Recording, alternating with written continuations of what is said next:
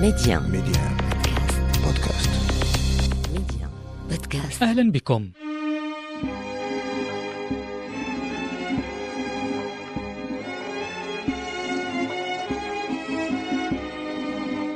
تخيل رعاك الله أن الله عز وجل من عليك بقربه ونصرته وأفاض عليك بشيء من مدده واجتذبك إلى جنابه وأسبغ عليك من رحمته في الدنيا قبل الآخرة.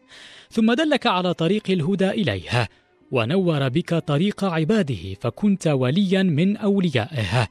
يرى الله في كل شيء فتمسه محبة الله لتمس من خلاله بقية خلق الله.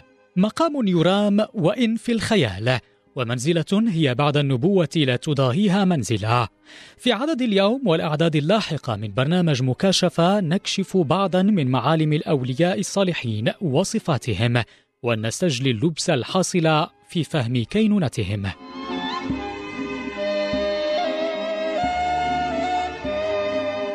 إذا لمناقشة هذا الموضوع نستضيف اليوم الأستاذ والإعلامي أحمد الخليع وهو واحد من أشهر الأسماء المهتمة إعلاميا والمختصة أكاديميا في التصوف بالمملكة المغربية أهلا ومرحبا بك أستاذ الخليع وشكرا على قبول الدعوة أهلا ومرحبا وشكرا لكم على هذه الاستضافة.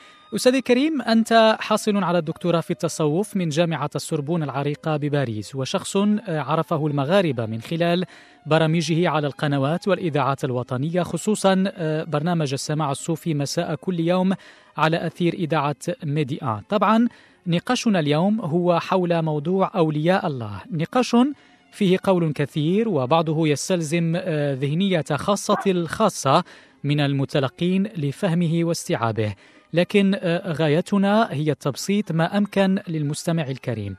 إذا ما أخذنا بداية الآية الثانية وستين والثالثة وستين من سورة يونس حيث يقول الله تعالى ألا إن أولياء الله لا خوف عليهم ولا هم يحزنون الذين آمنوا وكانوا يتقون هل يمكن أن نعتبر أن شرطي الإيمان والتقوى وهي درجة أكبر من الإيمان طبعا وحدهما كافيين ليتصف العبد بصفة الولاية أو القرب والنصرة من الله.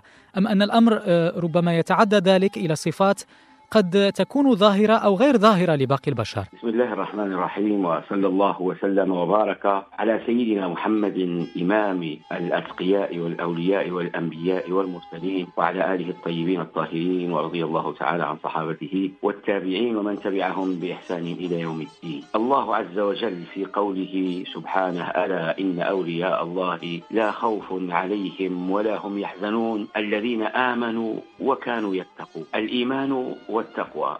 شرطان قد يظهران بسيطان لإنسان وشخص عادي وقد يظهران بسيطان لكثير من الذين يشتغلون بالعلوم الشرعية والعلوم الدينية لتبسيطهم للمسألة. فكل من آمن واتقى فإنه عندهم ولي من الأولياء حتى إنهم قد يصرحون بأن كل الناس أولياء لله تعالى. نحن لن نستطيع أن نضيف على الحق سبحانه وتعالى وتعالى عن ذلك علوا كبيرا شيئا فوق حقيقة هذه الآية. الإيمان والتقوى ولكن ما الإيمان وما التقوى؟ الإشكال في هذا الفهم. كل واحد يفهم الإيمان بمفهومه ولا يصل إلى معرفة هذا الإيمان وهذه التقوى إلا الأكابر من الذين فتح الله بصائرهم لإدراك معنى الإيمان ومعنى التقوى. وهم العارفون بالله المحققون الذين قاموا بالله لله. أما غيرهم فمفاهيمهم قد تنتهي حينما تنتهي الآليات العلمية التي يشتغلون بها وحينما تتوقف فيبقى العلم الوحيد الذي يمكن أن يصل إلى هذه المفاهيم هو ما يقذفه الله تعالى في قلب العارف ليوصله إلى فهم تلك المعاني. ليس سهلا أن تكون مؤمنا وليس سهلا أن تكون متقيا. ورد عن الإمام علي بن أبي طالب رضي الله تعالى عنه وكرم وجهه وهو إمام الأصفياء إمام العارفين وقدوة السالكين التقوى uh, هي العمل بالتنزيل والرضا بالقليل والاستعداد ليوم الرحيل. هذه المفاهيم الثلاثة تخص التقوى. أما الإيمان فعرفه رسول الله صلى الله عليه وآله وسلم وعرفه الله تعالى في محكم كتابه. لكن هذه التعاريف يفهمها الناس على حسب صورة معتقدهم لا يفهمونها على حقيقتها. فمن صور شيئا في معتقده وآمن به فيحق له أن يؤمن به ولكن هل هي الحقيقة أم لا؟ الله أعلم. إذا هؤلاء الأولياء حينما يدخلون تحت مظلة الإيمان والإيمان أن تؤمن بالله وملائكته وكتبه ورسله واليوم الآخر والقدر خيره وشره والإيمان هو ما وقر في القلب وصدقه العمل. ولذلك جعل أولياء الله هذا العمل مرهونا بالمحبة. قال الشيخ الإسلام بن يعقوب الدمشقي قدس سره. العابد راء لعبادته والمحب راء لمحبته وفرق كبير بين من يرى عبادته ومن يرى محبته. فمن آمن بالله تعالى محبة فيه وصل ومن آمن لأنه يطلب الجزاء فحظه ما آمن به وهو الجزاء. قال أبو العباس أحمد بن العريف الألميري رضي الله عنه وهذا واحد من أكابر الصوفية والعارفين والأولياء. علق العباد بالأعمال والمريدون بالأحوال والعارفون بالهمم فالأعمال للجزاء والأحوال للكرامات والهمم للوصول. أصحاب الهمة هم الذين يصلون وهم الذين قاموا بالله. هؤلاء هم الأولياء لأن المعرفة تخص الحق عز وجل. فمن عرف الحق بمعرفته لا بصورة بالصورة التي هي في معتقده. عرف الحق لأنه عرفه في كل مخلوقاته. رآه وشاهده في كل شيء شيء شاهده في جلال الله وفي جماله رآه في خلقه. هذا هو الولي لأنه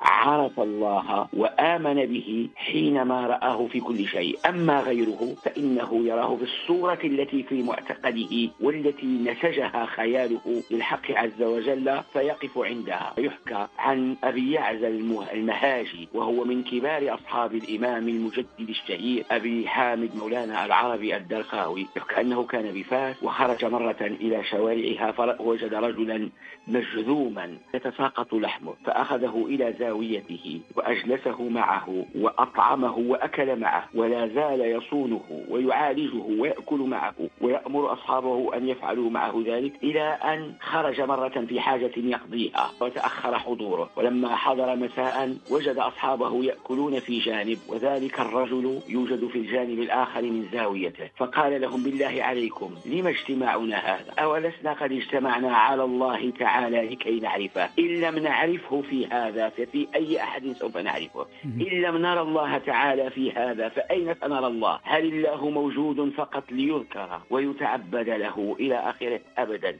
لذلك الولي قد يكون مجتهدا وقد يكون زاهدا وقد يكون صابرا متوكلا وقد يمارس أعمالا يتصور بها أنه سيصل إلى الله تعالى وقد يصل وقد لا يصل. وهناك من الأولياء من تجتذبهم الرحمة الإلهية والعناية الربانية فيصلون دون جد ولا كد ولا اجتهاد وذلك فضل الله يؤتيه من يشاء والله ذو الفضل العظيم. سبحانه طيب أستاذ الخليع هل إطلاق وصف الولي يشترط أن يكون هناك إجماع للعلماء أو الفقهاء حتى يتم توصيف امرئ به؟ أم أن علامات الولاية وكراماتها يمكن أن يدركها الشخص مع ذاته إذا ما توفرت فيه وإن لم يظهرها لبقية الخلق سواء تعففا أو تساميا. سيدي الأولياء منهم الظاهر ومنهم الذي لا يظهر وأنا سأعطي أمثلة على ذلك. لا علاقة للفقهاء ولا للعلماء كما هم سموهم سموهم علماء الرسوم.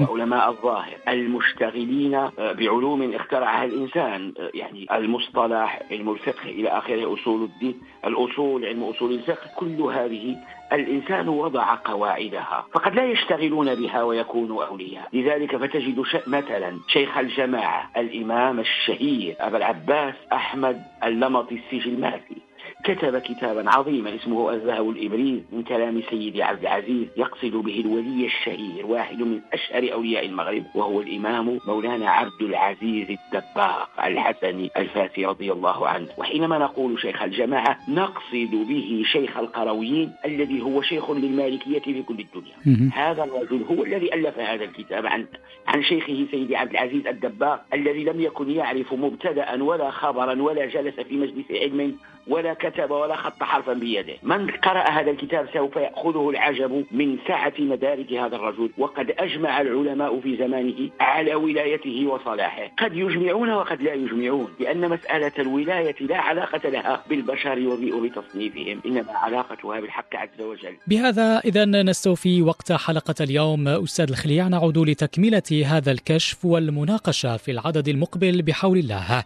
ممتن لك وكذا للمستمعين على المتابعة. في أمان الله. ميديان ميديان بودكاست. ميديان بودكاست.